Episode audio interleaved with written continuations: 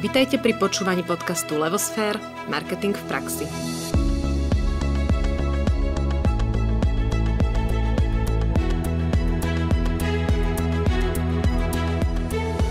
dnešnom podcaste sa budeme rozprávať o reklame z etického aspektu.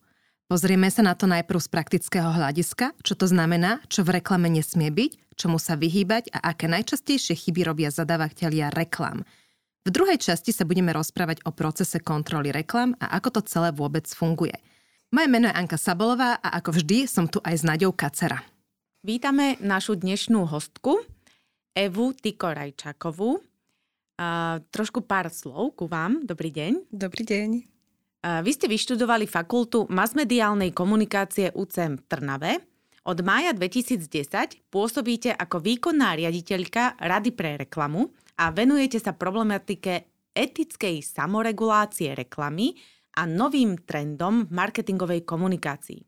Ste tiež členkou Združenia samoregulačných orgánov reklamy Strednej a Východnej Európy, ktorej cieľom je riešenie problémov etickej samoregulácie reklamy.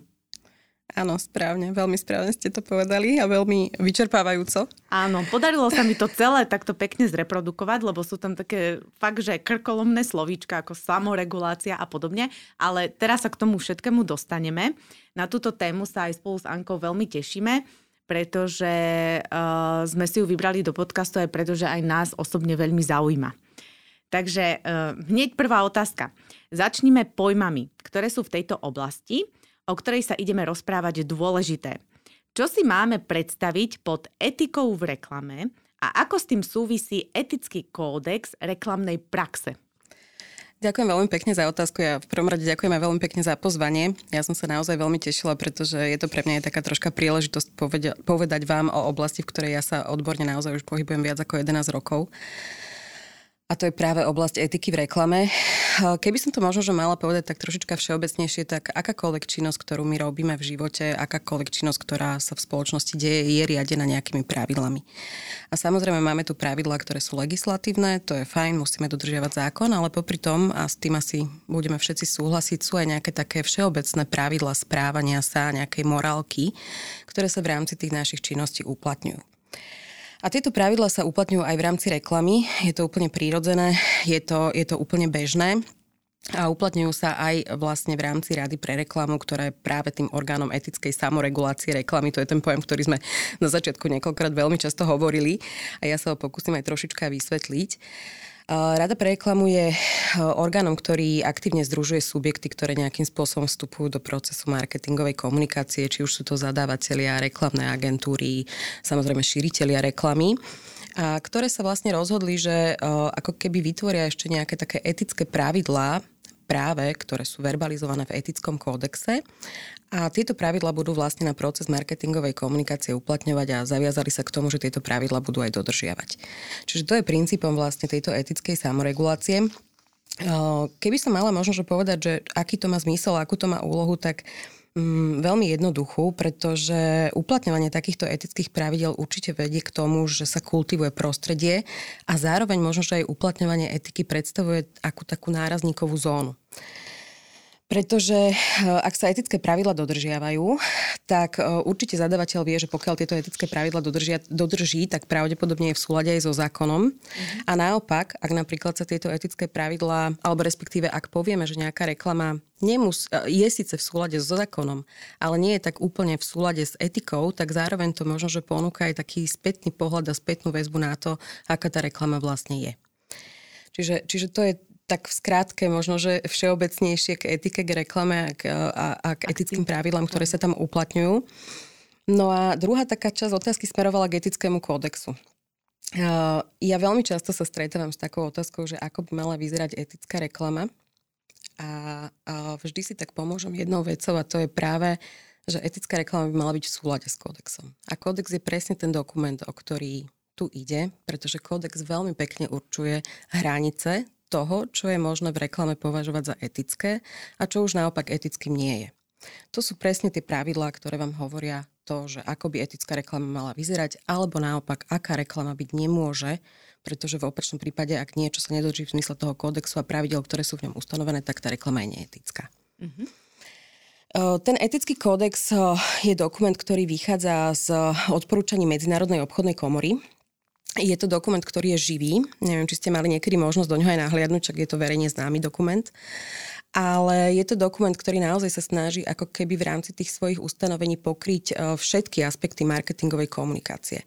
A to, že je ten dokument živý, znamená, že sa veľmi často aj novelizuje, nejakým spôsobom sa updateuje aj v súvislosti s tým, aká je rozhodovacia prax, v súvislosti s tým, aké sú trendy v rámci marketingovej komunikácie, prípadne v závislosti aj od toho, ako sa celkovo tá marketingová komunikácia vyvíja, tak sa možno, že trošička menia a vyvíjajú aj pravidlá, ktoré sú zakotvené v etickom kódexe.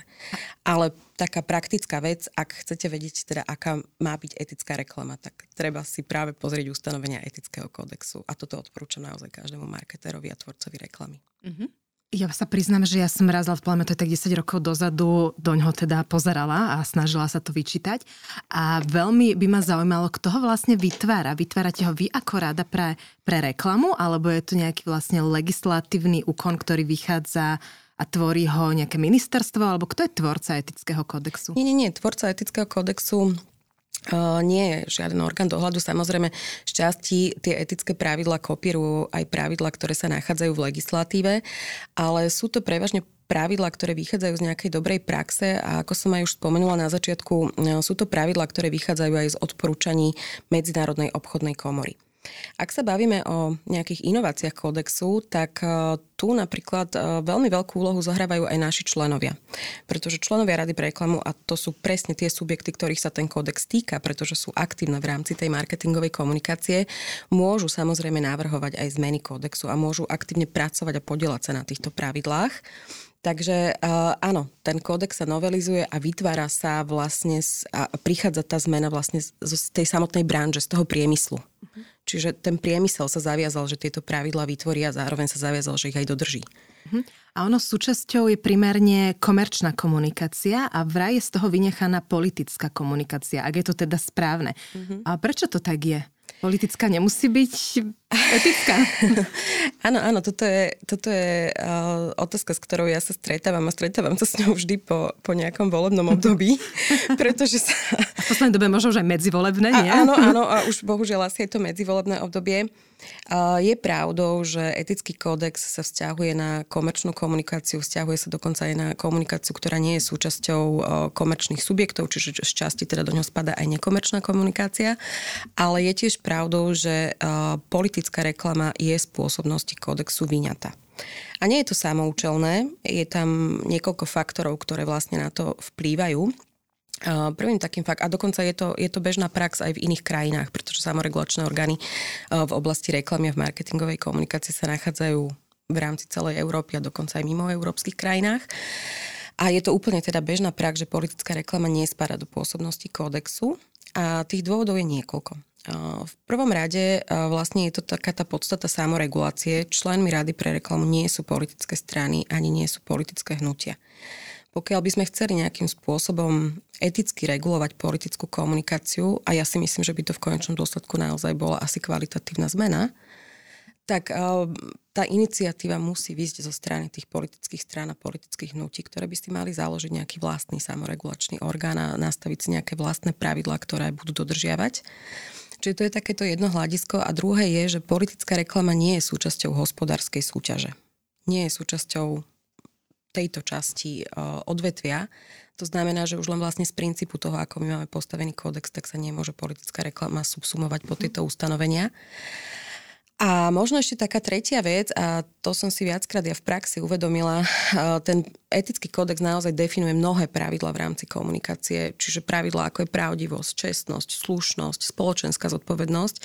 Čiste teoreticky áno, mnohé z tých pravidiel by sa dali aplikovať na politickú reklamu, ale sú aj pravidlá, ktoré sa určite aplikovať na túto reklamu nedajú. Napríklad pravdivosť reklamy.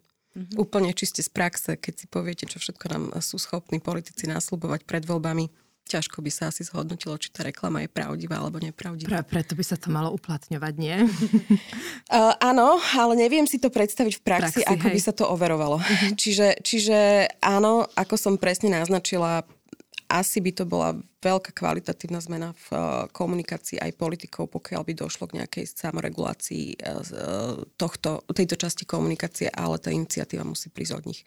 My samozrejme môžeme dať nejaké best practices, môžeme povedať, ako to funguje v rámci komerčnej komunikácie, v rámci tej oblasti, v ktorej my sa pohybujeme, ale z kodexu je politická reklama aktuálne vyňatá.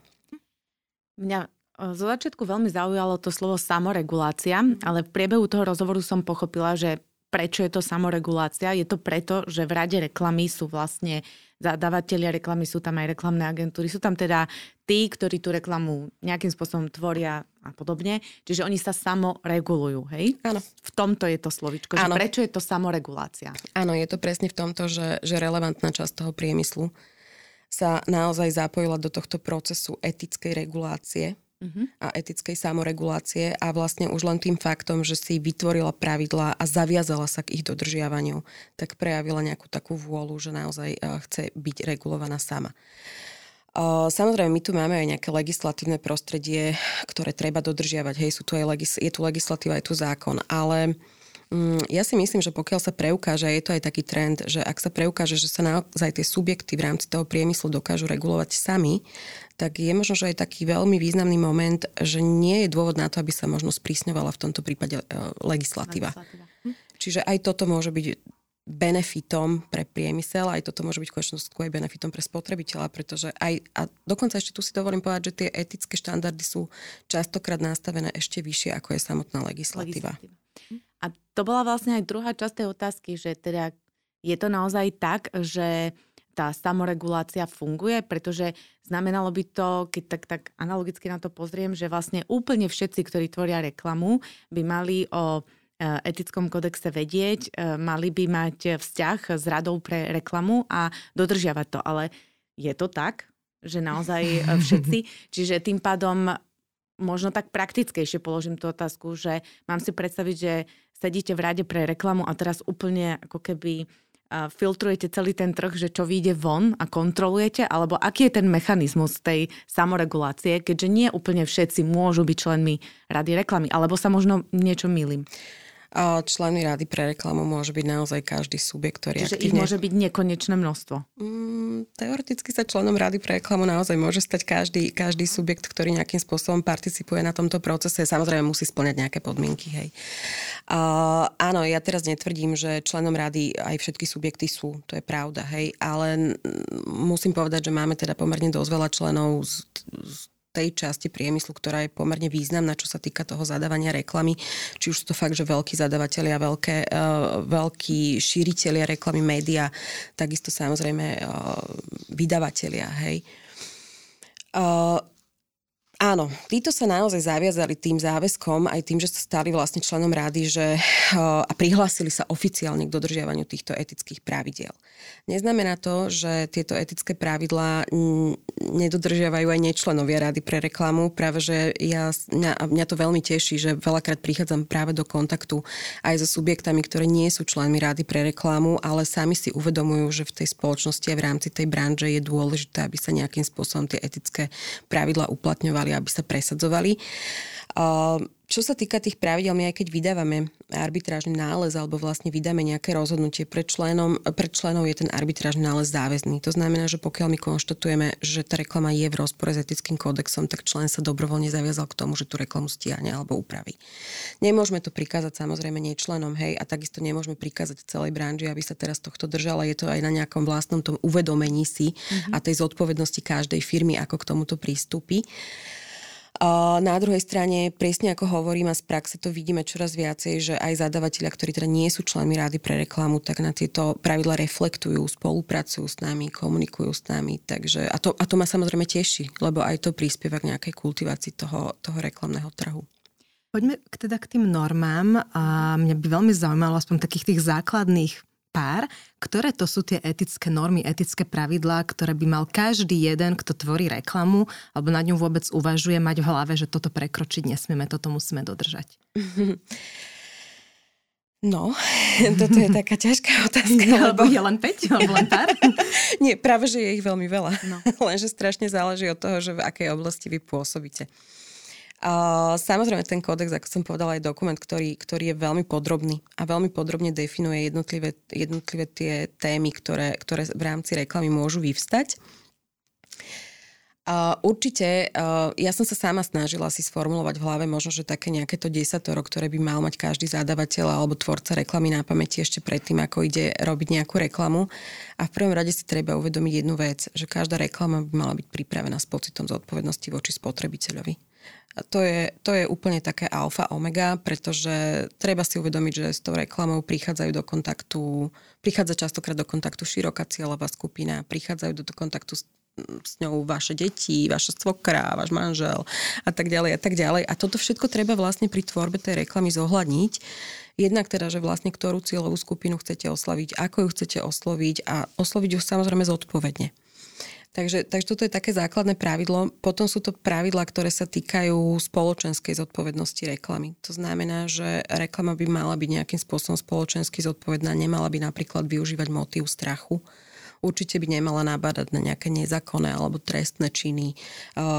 Čiže aj toto sú tie, mala by byť svojím spôsobom etická aj vo vzťahu k nejakým, ja neviem, národnostným veciam, nemala by urážať, nemala by byť na hrane možno, že v súvislosti s nejakým náboženstvom a tak ďalej. Toto sú presne také tie nuancy v súvislosti so spoločenskou zodpovednosťou reklamy.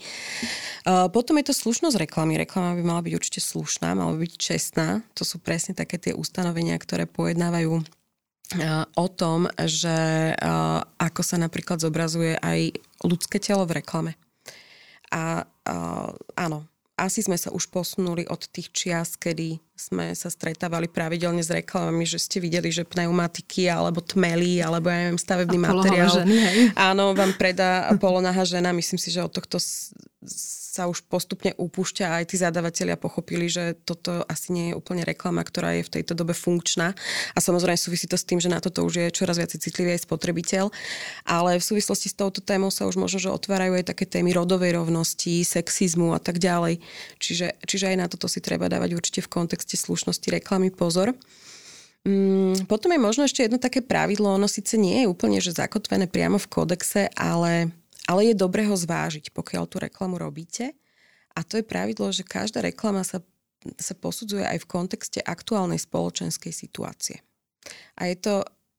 Fakt, veľmi sa mi to teraz uh, vynára práve v kontexte tej doby, ktorú my tu teraz máme. Lebo sami sme sa stretli aj v praxi s vecami, kedy reklama, ktorá by bola vysielaná pred obdobím covidovej pandémie, by bola asi úplne v poriadku. Ale v čase pandémie vysielať takú reklamu je už bohužiaľ neetické, pretože tá spo, ten spoločenský náhľad na toto sa, sa zmenil. Napríklad súviselo to s alkoholom, hej, poviem to veľmi konkrétne, pokiaľ by ste v tejto dobe asi odvysielali reklamu, alebo teda v dobe, kedy sme tu mali najťažšie protipandemické opatrenia a vy nejakým spôsobom odvysielate reklamu, kde sa ľudia brutálne zabávajú v bare, mm-hmm. tak, tak môže tam vzniknúť nejaká tá polemika, že či toto vôbec je etické. Ale firmy si to naozaj veľmi uvedomujú. Takže ten spoločenský kontext je určite veľmi dôležité zvážiť. Samozrejme, ak chcete robiť aj etickú reklamu, tak okrem toho, že by ste sa mali nejako prihliadať na tie konkrétne ustanovenia, je veľmi dôležitý aj výber média. Lebo samozrejme, a určite mi tiež dáte za pravdu, sú médiá, ktoré sú konkrétne cielené, samozrejme sú aj médiá, ktoré sú dostupné širokej cieľovej skupine. Treba to samozrejme opäť zvážiť v kontexte konkrétnych produktov. Asi nie je veľmi etické, pokiaľ napríklad komunikujete alkoholický nápoj a umiestnite billboard, ja neviem, Školka. Na nádvorí školy. Hej, presne tak. A, tak, a, tak áno, to, toto presne sú tie nuancy, ktoré, ktoré treba zvážiť a ktoré treba brať do úvahy, pokiaľ robíte reklamu. No a potom je to pravdivosť reklamy. Uh, Tam je úplne jedno také základné a zásadné pravidlo a to je pravidlo, že informácie by ste mali komunikovať jasne, zrozumiteľne a mali by ste venovať pozornosť tomu, ako odkomunikujete podstatné podmienky ponuky. Pretože mm, treba si uvedomiť, že ak aj napríklad nejaká ponuka má, ja neviem, svoje obmedzenia, tak treba toho spotrebiteľa na tie obmedzenia jasne v tej ponuke a v tej komunikácii upozorniť, pretože v opačnom prípade môže byť uvedený do omylu. Takže, takže určite je aj teda pomerne veľa ustanovení, ktoré sa venujú tejto téme. No a aké ešte pravidlá by som povedala? No je ich naozaj, je ich naozaj veľmi, veľmi veľa, ale, ale vždy si hlavne treba povedať, že čo idem povedať, čo chcem povedať a vlastne čo je predmetom tej komunikácie, aký je môj komunikačný cieľ, aké je moje posolstvo, koho chcem osloviť a v závislosti od toho treba potom nahliadať aj na jednotlivé tie ustanovenia v kodexe. A Ako tá samoregulácia funguje v praxi? Tak jedna, jednu stranu ste nám vysvetlili, že mm-hmm. samotní tí ľudia, ktorí sa zaoberajú reklamou, mm-hmm. sa samoregulujú, ale posielajú aj spotrebitelia podnety, alebo ste to vy, ktorí to kontrolujete, neviem, jeden človek v rade má tú funkciu, alebo ako si to mám pre- predstaviť prakticky? Mm-hmm. Okrem toho, že teda sama tá agentúra, alebo teda niekto, kto v reklame pôsobí, sám seba kontroluje, tomu rozumieme, ale ktoré sú tam ešte nejaké činnosti, ktoré sa tam dejú? Áno, to presadzovanie etických pravidiel funguje aj na princípe, že spotrebiteľ alebo aj fyzická, ktorákoľvek fyzická alebo aj právnická osoba, dokonca aj firma, v prípade, že má pocit, že došlo k nejakému porušeniu ustanovení etického kodexu, tak môže poslať sťažnosť na Radu pre reklamu. Samozrejme, to je presne ten princíp príjmania a vyhodnocovania sťažnosti a následného posúdenia reklamy. Takže tento princíp sa uplatňuje. Je to vlastne taký ten princíp, ako keby možno aj kontroly dodržiavania tých etických pravidiel v praxi. Pretože je veľmi dôležité povedať jednu vec.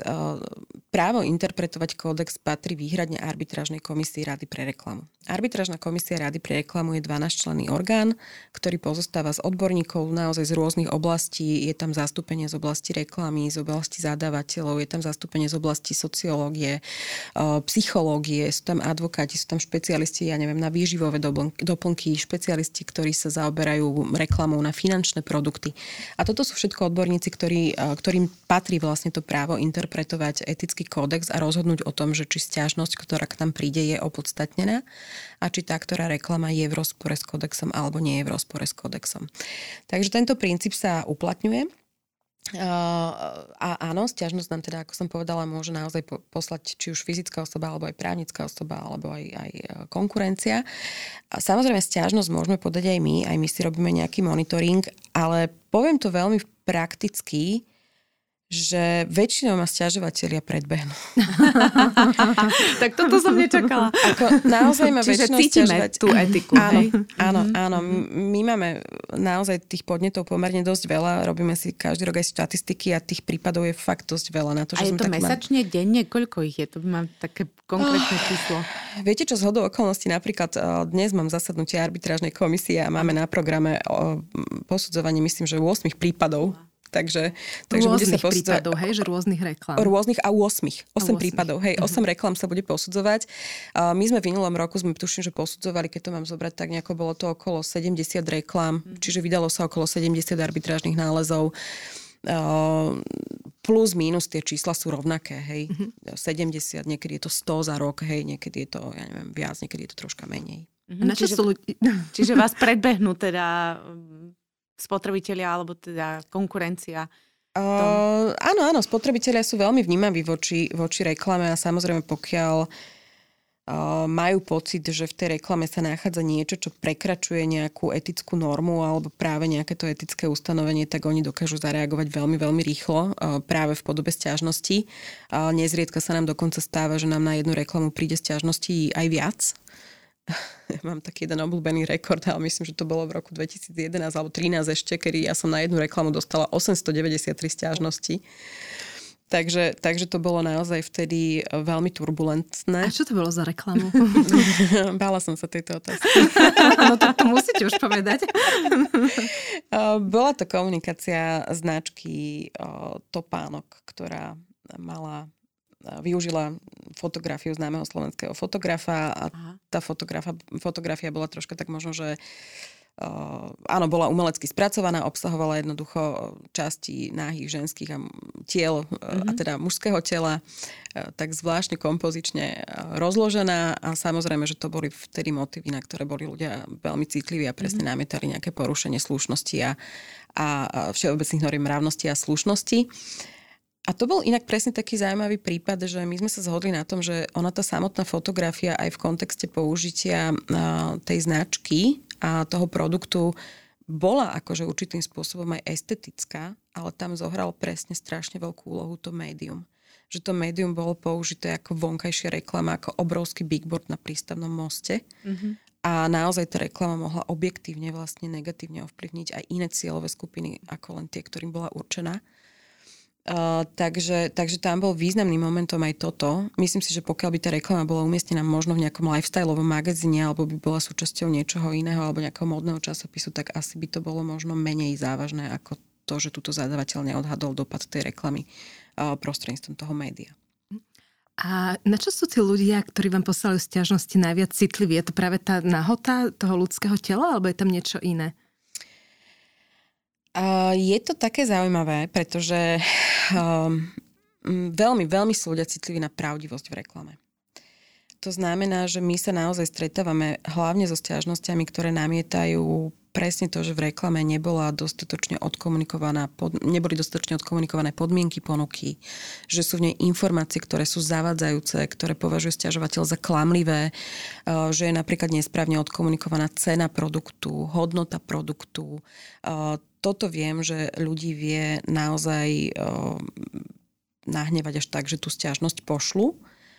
A, a samozrejme, áno, druhú kategóriu asi takých vecí, ktoré, ktoré ľuďom prekážajú, tak to je potenciálne porušenie všeobecných noriem mravnosti a slušnosti. Ale zároveň ja by som chcela povedať jednu vec, že nie je samozrejme každá tá sťažnosť, ktorá k nám príde, je opodstatnená a presne preto vlastne uh, pracuje aj arbitrážna komisia, aby dokázala vyhodnotiť, že či naozaj tá sťažnosť je teda relevantná, či je opodstatnená, či tá reklama skutočne porušuje ustanovenia kódexu. Mm-hmm. Alebo nie. To som sa aj chcela opýtať, lebo pravda má niekoľko uhlov pohľadu, takže v podstate to, čo sa môže niekomu zdať ako nepripustné, ten iný môže považovať za celkom prípustné, takže na to je teda tá rada pre reklamu, ktorá o tom rozhodne. Chcem sa opýtať na, na klamstvo, lebo častokrát sa v marketingovej komunikácii používa superlatíva. Najkrajší, najlepší, najvýhodnejší, najprofesionálnejší, najväčší alebo najmenší. V podstate môže to byť v nejakej aktuálnej sekunde pravda, ale už, ja neviem, o pol dňa to nemusí byť pravda a podobne. Ako sa toto vyhodnocuje? Či teraz sa máme akože úplne vyhýbať takýmto slovíčkam? Alebo ako to vy vnímate? Áno, áno, toto, toto je vec, s ktorou my sa stretávame. Nechcem povedať, že úplne je to najčastejší problém, ktorý riešime v rámci posudzovania reklám, ale stretávame sa aj s touto vecou. A ono je to možno, že troška je také prirodzené, lebo tá reklama už z povahy seba samej nás tak trošička návádza k tomu, ak sme aj tvorcovia tej reklamy, alebo sme zadávateľ, že, chcem, že chceme o sebe povedať niečo pekné. Hej? A nebudeme predsa hovoriť, že v niečom nie sme dobrí a chceme povedať, že naopak chceme sa pochváliť, chceme povedať to, v čom sme dobrí a niekedy máme teda tendencie siahať až k tomu, že chceme povedať niečo, v čom sme najlepší. Ono to v zásade nie je úplne nemožné v rámci tej reklamy, a my máme na to akože ustanovenie, a ja si ho teraz dovolím aj ocitovať, mm-hmm. to ustanovenie. Reklama nesmie použiť žiaden superlatív, osobitne najlepší, najlacnejší, najrýchlejší, najkvalitnejší a obdobné, bez jednoznačného a hodnoverného preukázania pravdivosti a oprávnenosti takéhoto tvrdenia, ktoré sa viaže na celý produkt. Takže toto pravidlo je veľmi jasne dané. To zna- a znamená to to, že pokiaľ chcete použiť v reklame superlatív, tak by ste si mali vlastne odpovedať na niekoľko základných otázok. A úplne tá najzákladnejšia je, že ak som najlepší, tak uh, naozaj je to pravda, že som najlepší, v čom som najlepší. Viem to naozaj dokázať. A treba si ešte uvedomiť, že tieto superlatívy nie sú, uh, alebo nefungujú v rámci reklamy len na samotného spotrebiteľa, ale fungujú aj v kontexte konkurencie. Áno. A toto je veľmi dôležité si uvedomiť, že či skutočne viem dokázať a preukázať, že aj voči tej konkurencii je toto tvrdenie pravdivé a oprávnené. Stávalo sa nám v praxi, že mm, zadavatelia, ak použili nejaký superlatív, tak argumentovali tým, že ja neviem, mali e, najväčší počet lajkov alebo mali, ja neviem, výborné recenzie zákazníkov. To je síce akože určitý druh niečoho, s čím sa ten zadávateľ môže pochváliť a môže to využiť aj v rámci tej svojej prezentácie, ale určite to nie je dôkaz toho, aby som ja použila superlatív napríklad najlepší a aby som práve toto vnímala ako podklad toho, že áno a na základe týchto páčikov a na základe toho, že o to povedali o mne moji zákazníci, tak ja som si povedal, že to je, že som najlepší. Hej. Nie je to to, čo by mohlo nejakým spôsobom objektivizovať využitie superlatívu.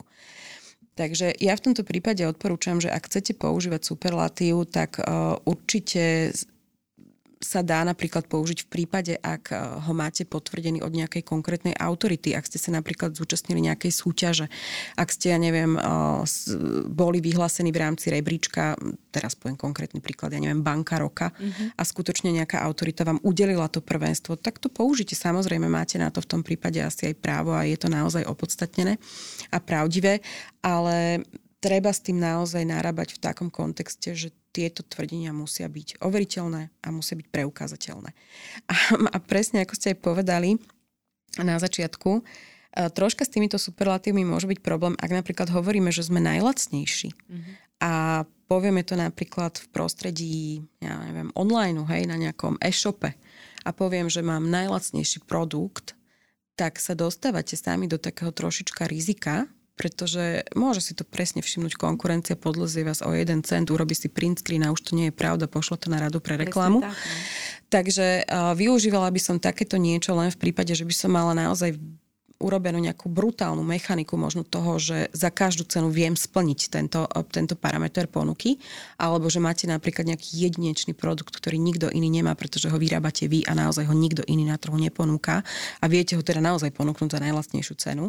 Takže vtedy by to bolo asi OK, ale treba byť určite obozretný pri používaní týchto výrazov v reklame. Ja som si všimla, že na to najlacnejšie často používali a už teraz to až tak nevidím, ale v minulosti to bolo, že ak nájdete lacnejší, tak my vám to doplatíme. Hej, že či toto bola nejaká cesta, ako to obísť. Oh. Ľudia sú veľmi vynaliezaví. Áno. Áno, sú vynaliezaví, hej. Poďme k porovnávacej reklame s konkurentom. Či tá je v poriadku? V nedávno, alebo pár rokov dozadu Lidl mal takú porovnávaciu reklamu a mnoho ľudí o tom diskutovalo, že či to je teda OK, alebo nie. Ako to je s porovnávaním konkurentov? Porovnávacia reklama je podľa môjho názoru takou kráľovskou disciplínou reklamy. Pretože pokiaľ chcete robiť porovnávaciu reklamu, tak do toho vstupuje strašne veľa premenných, ktoré majú vplyv na to, aby tá reklama bola naozaj že dobrá a samozrejme, aby bola aj etická a aby mala aj nejakú výpovednú hodnotu aj pre samotného spotrebiteľa alebo recipienta reklamy. Porovnávacia reklama je určite možná v kontexte ustanovení etického kodexu, ale treba si tam zvážiť niekoľko takých základných vecí. Prvá vec je asi to, že by, ak sa chcete s niekým porovnávať, tak si musíte k sebe dať súpera, ktorý je porovnateľný, hej, ktorý je naozaj porovnateľný s vami. Čiže to je asi úplne taký najzákladnejší parameter. A pokiaľ chcete porovnávať, tak základom je, že musíte porovnávať uh, produkty alebo ja neviem, služby alebo čokoľvek, čo je vzájomne porovnateľné. Čiže nemôžeme porovnávať niečo, čo sa porovnávať nedá. Uvediem príklad, asi nie je OK, pokiaľ by sa v reklame porovnávalo auto najvyššej triedy s plnou výbavou s autom v najnižšej triede s žiadnou výbavou. Hej. Čiže, čiže veci, ktoré sa v reklame porovnávajú, musia byť vzájomne porovnateľné a toto môže byť niekedy aj trošička zložitejšie pri tej porovnávacej reklame vybrať si naozaj produkt, ktorý, alebo produkty, ktoré sú porovnateľné. A samozrejme veľmi dôležitý faktor v rámci porovnávacej reklamy je aj to, že to porovnávanie musí byť urobené fair a musí byť robené spôsobom, ktorý nie je znevažujúci voči konkurencii. A to je možno ten problém, že niekedy tie firmy nevedia úplne odhadnúť ten level alebo tú, tú, tú mieru a tú tonalitu tej samotnej reklamy tak, aby to nevyznelo znevažujúco voči konkurencii. Takže, takže preto hovorím, že, že tá porovnávačka sa dá urobiť, Ale, ale vstupuje do toho procesu strašne veľa premenných. Kráľovská ktoré, disciplína. Áno, je to, naozaj, je to naozaj kráľovská disciplína reklamy. Tá porovnávacia reklama, v podstate je to trošku aj o našej nejakej nastavenosti, lebo Uh, neviem, možno to mám zle zafixované, ale poviem, jak ja to vnímam. Na americkom trhu máme Pepsi, Coca-Colu, ktoré sa porovnávajú už roky uh-huh. a dokonca už je z toho taká akože zaujímavá disciplína, že to všetci čakajú, že čo sa udeje. Podobne je to uh, McDonald a Burger King, tuším. Ale na Slovensku sa s ňou začalo, ja neviem, pár rokov dozadu, lebo predtým, ja neviem, či bola zakázaná, alebo proste do toho firmy v podstate nešli. A teraz akákoľvek porovnávačka na Slovensku vznikne, tak hneď to je teda veľká debata, alebo tak trošku nie sme na to zvyknutí. Čiže je to trošku aj o tej odolnosti toho spotrebiteľa, alebo o tom, na čo je zvyknutý a že sa to nejak, napríklad na tom americkom trhu je to posunuté, tá hranica, lebo tam je to mnohokrát také už akože úplne, že až na hrane, ale tie značky to ako keby znesú, lebo sú na to zvyknuté, aj tí spotrebitelia. Je to aj od krajiny ku krajine, alebo sa mýlim v tomto pohľade? Áno, určite to tak môže byť. O, o, aj to, čo hovoríte, že presne, že možno, že t- ten spôsob, akým tí recipienti vnímajú tú reklamu, sa nedá úplne oddeliť od toho, aká, aké sú tie tradície, aká je kultúra, ako je celkové spoločenské vnímanie v tých jednotlivých krajinách. Na niečo sú ľudia, ja neviem, haklivejší. citlivejší a haklivejší v jednej krajine, naopak na niečo, niečo im môže menej trošička vadiť v inej krajine. Ale čo sa týka tej porovnávačky, ja sama akože nehovorím, že tá porovnávacia reklama sa nedá urobiť dobre, hej, aj tak presne, že aby mala tú výpovednú hodnotu. Ale čo ja mám trošička pocit na Slovensku z tej porovnávacej reklamy, že, že vedie k takej tej eskalácii toho správania, ktoré by, ktoré, ktoré je už za hranou, hej. Takého napätia? Až takého napätia. Mm-hmm. Ale to je môj akože mm-hmm. osobný názor. Ano. A samozrejme nie je to pri každej porovnávačke, ktorú tu máme, ale áno, videla som presne aj, aj komunikáciu, ktorá bola porovnávacia a ktorá s, bola pre mňa až taká, že naozaj to, to, viedlo to proste k eskalácii, hej, že ja dám toto, konkurent dá toto a teraz sa idú prebíjať vzájomne, že až takým štiplavým spôsobom. A tam pre mňa už tá hranica toho, že čo je vhodné komunikovať, končí. Mm-hmm. A nemyslím si, že to má dokonca už ani výpovednú hodnotu pre toho spotrebiteľa. Mm-hmm.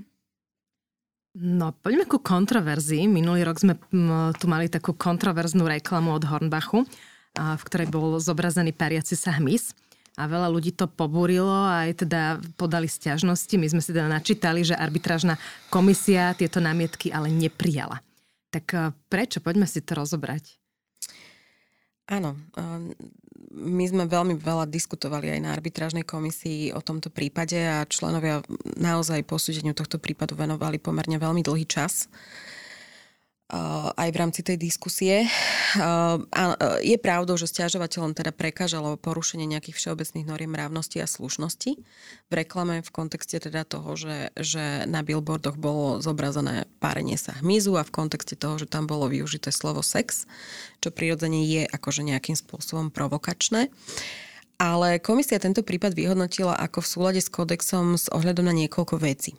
V prvom rade mala teda za to, že celkové to vyobrazenie toho páriaceho sa hmyzu a dokonca ani nie človeka, hej, asi troška iné by to bolo, keby tam boli ľudia zobrazení v rámci komerčnej komunikácie, bolo v súlade s tým komunikačným posolstvom reklamy. Pretože Hornbach naozaj chcel komunikovať nejak to, že poskytuje prostriedky na to, aby ste mali v tej záhrade rozmanitosť. Čiže bolo to, nebolo to úplne, že samoučelné využitie tej kontroverzie, ale, ale bolo to práve naopak v kontexte toho celého komunikačného posolstva. A nebolo to zobrazenie, ktoré by bolo nejakým spôsobom dehonestujúce alebo ktoré by bolo nejakým spôsobom až také degradujúce a, a mala jednoducho komisia za to, že je to, je to v tomto prípade ešte v rámci tých hraníc, ktoré, ktoré aj kódex kladie alebo požiadavek, ktoré kódex kladie na reklamu. Čiže z tohto pohľadu to bolo OK. A dokonca aj to použitie slova sex, ktoré mohlo určitú skupinu spotrebiteľov samozrejme nejakým spôsobom pobúriť, nebolo použité v takomto dehonestujúcom kontexte. Mm-hmm. Takže, takže toto bol ten veľmi dôležitý moment. Áno, my sme veľmi zvážovali aj to, že do akej miery môže mať takáto reklama vplyv na maloletých, pretože áno, samozrejme, aj maloletí s ňou prichádzajú do kontaktu.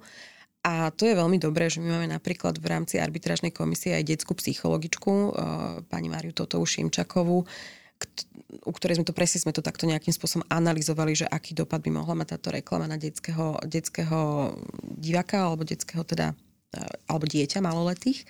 A ona sama povedala, že, že deti, ktoré ešte nevedia napríklad čítať, tak si to neuvedomia. Mm-hmm. Naopak, ak sa napríklad deti začnú na to pýtať, tak je tam aj nejakým spôsobom tá dospelá osoba, ktorá by to mala vedieť primerane vysvetliť. Ale že v zásade tá reklama naozaj neobsahovala prvky, ktoré by boli nejako poburujúce. Koniec koncov s vyobrazením párenia hmyzu sa deti stretávajú aj v rámci bežného vyučovania. Čiže, čiže bol to prípad, ktorý nakoniec nebol v rozpore s kodexom a tá reklama bola vyhodnotená ako v poriadku. Ale áno, akceptujem aj to, že určitú časť populácie to mohlo nejakým spôsobom vyrušiť. Ako je to s označovaním reklamy?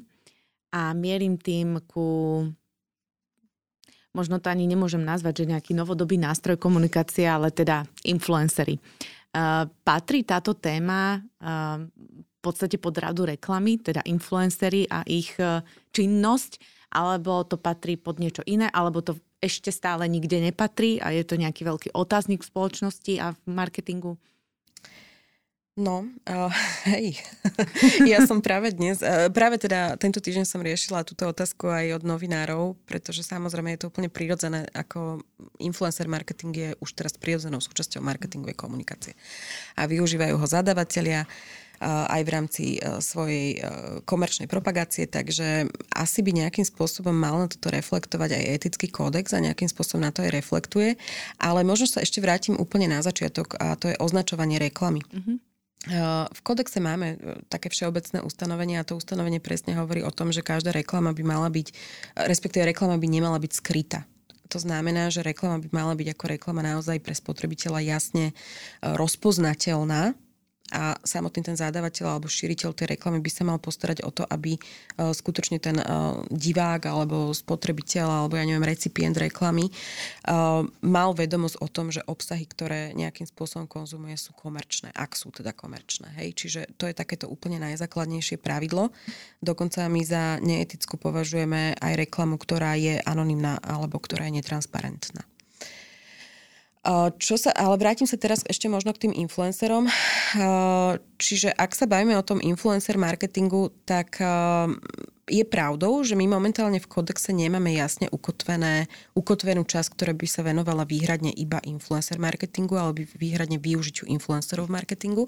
Na druhej strane si myslím, že ten kodex je momentálne postavený tak, že v prípade, že by sme dostali sťažnosť na reklamu influencera, tak by sme ju posudzovali v kontexte vlastne ustanovení, ktoré kodexe momentálne máme. Čiže vedeli by sme to vnímať ako komerčnú komunikáciu, ale rozdiel by bol asi v tom, že náš kodex je postavený na tom, že zodpovednosť za dodržiavanie kodexu znáša primárne zadávateľ reklamy, prípadne tvorca reklamy, prípadne šíriteľ reklamy. Čiže nemáme síce v kodexe pravidlá, ktoré by, ktoré, za dodržiavanie ktorých výhradne zodpovedá influencer, a teda asi by to ani nesmerovalo konkrétne tá sťažnosť voči influencerovi, ale postupovali by sme presne tak, ako v prípade inej sťažnosti na inú reklamu slovenského zadávateľa a obratili by sme sa na zadávateľa. A v tomto mm-hmm. smere by sa tá reklama asi aj vyhodnocovala a postupovali, mm-hmm. postupovali by sme.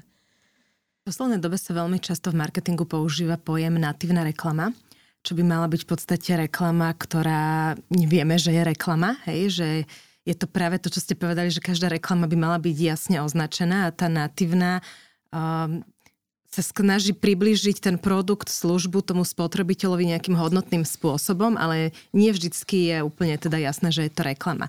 Ako vnímate toto, respektíve či ste sa s tým už v rámci arbitrážnej komisie stretli? Áno, my sme sa s týmto už stretli, ale stretli sme sa s tým v kontexte možno, že takých tých zatiaľ článkov, ktoré povedzme, že sú takými pé er článkami. V rámci komisie sme s tým možno, že prešli aj tým obdobím, kedy sme mali pocit, že ako keby šíritelia reklamy, lebo v tomto prípade dôležitú úlohu práve zohráva aj ten šíriteľ, nielen ten zadávateľ, mali pocit, že je možné to zverejniť bez toho, aby sme priznali, že to je reklama, ale od týchto čias sme sa posunuli. A ja mám pocit, že naopak, že aj tí šíritelia už teraz fakt si dávajú na to pozor a nejakým spôsobom upozornia toho čitateľa aj v rámci tej natívnej reklamy, že okej, že je to nejaký komerčný obsah, či už je to nejak uvedené v nejakej špeciálnej kategórii, priznajú to, že je to pé er článok, alebo dole uvedia, že článok bol vznikol v rámci nejakej spolupráce. Ale, ale myslím si, že už to prestáva byť až takým výrazným problémom a že skutočne si aj ten šíriteľ, aj zadavateľ uvádza, teda uvedomuje nejakú mieru zodpovednosti pri šírení takejto reklamy. Rieši na tej etickej úrovni v podstate kódex alebo neskôr potom Rada pre reklamu aj tému podpory konzumnej spoločnosti? To znamená, že keď nabádzame k tomu, aby sme predávali stále viac a viac, alebo to je vec, ktorá je teda, alebo to je podstata reklamy. Takže ja si to uvedomujem. Len či sa už nejaké presahy, či tam už cítiť nejaké zmeny a prípadne môžeme to kľudne posunúť aj na životné prostredie. Pretože táto téma je stále akože stále, stále aktuálnejšia a vďaka nej sa veľa vecí mení. Takže či sa to mení aj v tejto oblasti? Ja, ja presne možno začnem tak nejako globálnejšie, že áno, veľakrát sa pripisuje reklame to, že akože podporuje konzum a že jednoducho nabada ľudí k nejakej nadmernej spotrebe. Uh, áno, čiastočne cieľom reklamy, a na tom sa asi tiež všetci zhodneme, je, alebo teda účelom reklamy je aj predať. Predať, no. To je úplne asi najzákladnejšie, ale čo mňa veľmi teší, nie je to už jediným cieľom reklamy. A mňa práve fakt teší to, že mnohí zadavatelia, mnohé veľké značky, ale aj malé značky prichádzajú s takým tým umiernejším spôsobom komunikácie a naozaj, že otvárajú mnohé spoločenské témy. A otvárajú spoločenské témy, či už v oblasti, ja neviem, rodovej rovnosti, v oblasti nejakej feminizácie a samozrejme aj v oblasti toho, že ako sa správať zodpovedne v rámci tej konzumnej spoločnosti. Mm-hmm. A vidíme to naozaj vo veľkých kampaniach, aj v menších kampaniach. Vidíme čoraz viacej práve ápery na to, aby, aby ten konzum bol taký uvedomelejší, aby bol možno, že aby ľudia tak uvedomelejšie premýšľali nad tým, že čo si vlastne kúpia. Takže, takže ja si myslím, že aj toto už je badať v reklame a je tam cítiť nejakú takú tú evolučnú zmenu v súvislosti aj s tým, ako vôbec celkovo vlastne v spoločnosti dochádza k nejakému posunu myslenia. A, a ak sa bavíme v tomto kontexte aj o našom kódexe, tak čo sa týka napríklad týchto tém životného prostredia, pravdepodobne áno, jedna z budúcich novelizácií kodexu bude smerovať aj k tomu, že sa trošička ešte viacej upravia a spresnia pravidlá, ktoré by mali definovať presne tieto zelené témy a tento green marketing a tak ďalej. A vyhýbanie sa greenwashingu, hej, lebo to je asi taká téma, s ktorou sa ano. stretávame momentálne. Greenwashing. Celkovo však v podstate to badáme aj my z toho nášho prostredia, že smeruje sa k tej zmysluplnosti. Uh, akože široko spektrálne asi v každom jednom segmente. A teda aj my sme tie, ktoré veríme v to, že každý jeden segment uh, uh, dospeje k tomu štádiu, že v podstate sa bude hľadať tá zmysluplnosť a tá odlišiteľnosť. A potom potom sa asi vyvarujeme a vyhneme tomu konzumu a týmto veciam. Áno, presne tak. A môžu to naopak firmy brať presne ako konkurenčnú výhodu. Určite. Častokrát už je to iba jediná možná, áno, pretože áno. sme sa dostali v marketingu, že my robíme stratégie do takého stavu, že prakticky vy, keď hľadáte ten priestor, už jediný priestor, ktorý je naozaj v tej zmysluplnosti. Takže, takže a vo veľa segmentoch. Už to nie je len pár, už, už to je väčšina. Súhlasím, absolútne. Ja si viem predstaviť, že keď dostanete podnet na nejakú neetickú reklamu, tak to musia byť veľmi zaujímavé, možno až burlivé diskusie. Ako ten, tá diskusia alebo to posudzovanie tej reklamy, či je etická alebo nie etická, prebieha? Vy idete podľa kodexu a teraz, že spĺňa bod jeden áno, nie. Spĺňa bod dva áno, nie. Okolo toho diskutujete? Alebo že ako to reálne... Sa pohádate prípadne. Hej, alebo akože si poviete, že tak tu je téma, tak to má čo k tomu dodať, tak kto sa prvý ozve, potom sa rozprúdi debata, že ako to je, to nejak aj u vás regulované, tá diskusia a to, čo všetko si prechádzate? Či je... Komisia samozrejme postupuje v zmysle rokovacieho poriadku, čiže, mm-hmm. čiže aj komisia má stanovené pravidlá, podľa ktorých musí postupovať. Nie je to úplne také akože samovolné, hej, že prídeme a pokecáme si o reklame. a, ale... A, Keď sa pýtate, no ako to prebieha, jednoducho dostaneme sťažnosť, poviem to teraz naozaj asi najzjedno, najzjednodušenejším spôsobom, akým sa dá. Uh, pokiaľ my vlastne dostaneme sťažnosť, tak ten proces prebieha tak, že samozrejme sťažovateľ je v kontakte so mňou, pretože ja komunikujem aj so sťažovateľom, aj so zadávateľom a ja som aj tá, ktorá pripravuje podklady pre rokovanie arbitrážnej komisie. Uh, nemám hlasovacie práva, to teda hovorím veľmi otvorene, ja nemôžem rozhodovať o tom, že či tá reklama je v, kode- v súlade alebo nie je v súlade, to naozaj môžu len členovia komisie, ale som účastná každého jedného toho zasadnutia. Uh, čiže ako náhle my obdržíme tú sťažnosť, tak samozrejme uh, oslovíme zadávateľa reklamy s tým, že mu sťažnosť prepošleme uh, a zadávateľ má možnosť sa k tej reklame nejakým spôsobom vyjadriť, má možnosť zaslať nám stanovisko a následne vlastne takto pripravené podklady, čiže znenie sťažnosti, vrátanie stanoviska, vizuálu a prípadne ak potrebujeme ešte nejaké, ja neviem, doplňujúce stanoviska od nejakých ďalších odborníkov, uh, sú predložené na posudzovanie pred arbitrážnu komisiu. No, um, samozrejme, že niekedy je to tak, že samotný ten sťažovateľ navrhne, že ktoré ustanovenie je podľa neho v rozpore, alebo s ktorým ustanovením je táto reklama v rozpore. Ale bez ohľadu na to vlastne komisia sama už asi vlastne aj z tej svojej praxe vie, že čo by mohlo byť potenciálne problematické v rámci tej reklamy. Mm-hmm. A nemusí to byť konkrétne len to ustanovenie, ktoré navrhuje ten samotný sťažovateľ, ale samozrejme komisia si už vie povedať, že čo áno a čo asi nie, hej, čoho sa to týka, čoho sa to netýka a tak ďalej. No a potom následne presne, ako ste povedali, o tom prebieha tá diskusia a rozhodnutia sa príjmajú na základe hlasovania. Mm-hmm. Čiže je, je to veľmi férový postup, si myslím, ktorý, ktorý sa uplatňuje už veľmi dlho a ktorý sa nám zdá byť veľmi efektívny. A je tam nejaká vtipná príhoda? Ja si to predstavujem tak búrlivo. Lebo predsa len, keď sa hovorí o, teda, o posudzovaní etiky, tak to je hrozne založené na vnútorných nejakých hodnotách. Určite je tam nejaká a... miera subjektivity. No, určite áno, áno, ale možno, že práve to, že to rozhodnutie sa príjma hlasovaním, áno, hej, že je to väčšina. Tak to rozhodnutie naozaj je férové, je demokratické, by som povedala, hej. Áno. A nejaký vtip teda? Niečo, čo, čo ste sa pobavili? Mm, strašne ťažko sa mi toto hovorí, pretože... Pre niekoho je to vážne, no. Samozrejme. No, pre niekoho je to vážne. Na druhej strane, akože ja naozaj nechcem ani nejakým spôsobom zľahčovať sťažnosti, ktoré k tam chodia, pretože mnohé tie sťažnosti sú veľmi kompetentné a mňa mm-hmm. samu niekedy fakt prekvapuje, že tí sťažovatelia uh, si všimnú tie veci a naozaj veľmi dopodrobne niektoré veci dokážu analyzovať, ale áno, stretli sme sa aj s takými sťažnosťami, kedy zadávateľ mal pocit, že uh, v texte reklamy, citujem, bolo povedané teda, budeš moja špička, tak v slove špička aha. mal pocit, že je mm-hmm. vulgarizmus. Aha, aha. Tak samozrejme. asi to tak nie je ďakujeme. veľmi asi to nie je veľmi vtipné, ale, ale áno. Ale je. Ale áno. Niekedy, niekedy. Ale presne o tom to je, že aj tá komisia mm-hmm. samozrejme vie posúdiť, do akej miery tá sťažnosť je opodstatnená. A nie každá je opodstatnená. Ale možno v nejakom kontexte by to tam aj vyznieť mohlo. V tomto kontexte to konkrétnom to absolútne nebolo. To poviem veľmi otvorene. Dobre, keď má nejaká firma, ktorá robí reklamu, pocit, alebo nie je si istá, že či je tá reklama eticky v poriadku, môže sa aj na vás obrátiť, že vy to posúdite ako keby vopred a podľa toho ona sa rozhodne, či áno alebo nie? Áno, áno, samozrejme, môžu sa na nás obrátiť zadávateľia, môžu sa na nás obrátiť aj reklamné agentúry alebo teda tvorcovia reklam. Poskytujeme v rámci Rady pre reklamu službu atestu. To znamená, že, že môžu si nechať posúdiť reklamu. Základným takým kritériom je, že tá reklama nemôže byť ešte uvedená do médií. Čiže môže ísť o nejaký návrh reklamy, môže ísť o nejaký storyboard, môže ísť, ja neviem, o nejaký návrh vizuálu reklamy. A arbitrážna komisia v tomto prípade postupuje tak, že naozaj posúdi celú tú, posúdi teda vlastne tento návrh v kontexte všetkých ustanovení etického kódexu.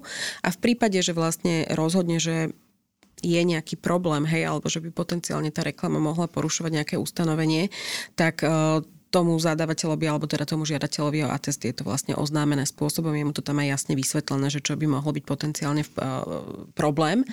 Takže áno, ak, ak si niekto nie je istý a naozaj možno, že zvažuje nejaké hľadisko, tak táto služba v rámci Rady pre reklamu je dostupná.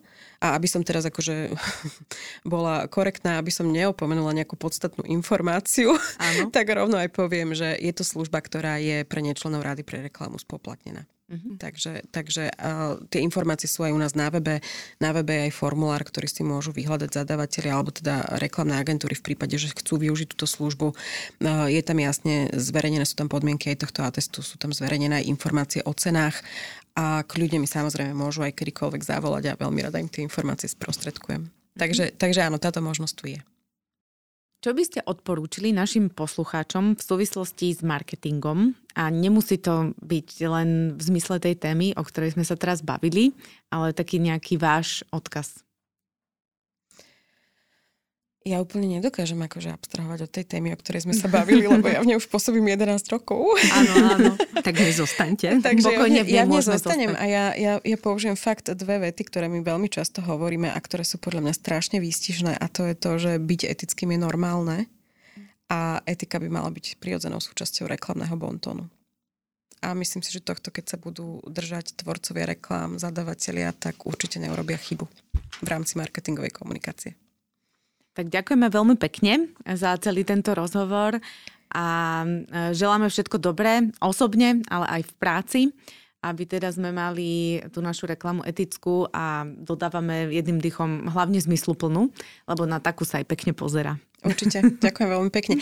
A ja ešte možno na záver mm-hmm. dodám práve, že ja som, ja som bola súčasťou tento rok aj hodnotenia stratégií. Neviem, či ste sa s tým stretli, však asi áno, pokiaľ pracujete v praxi.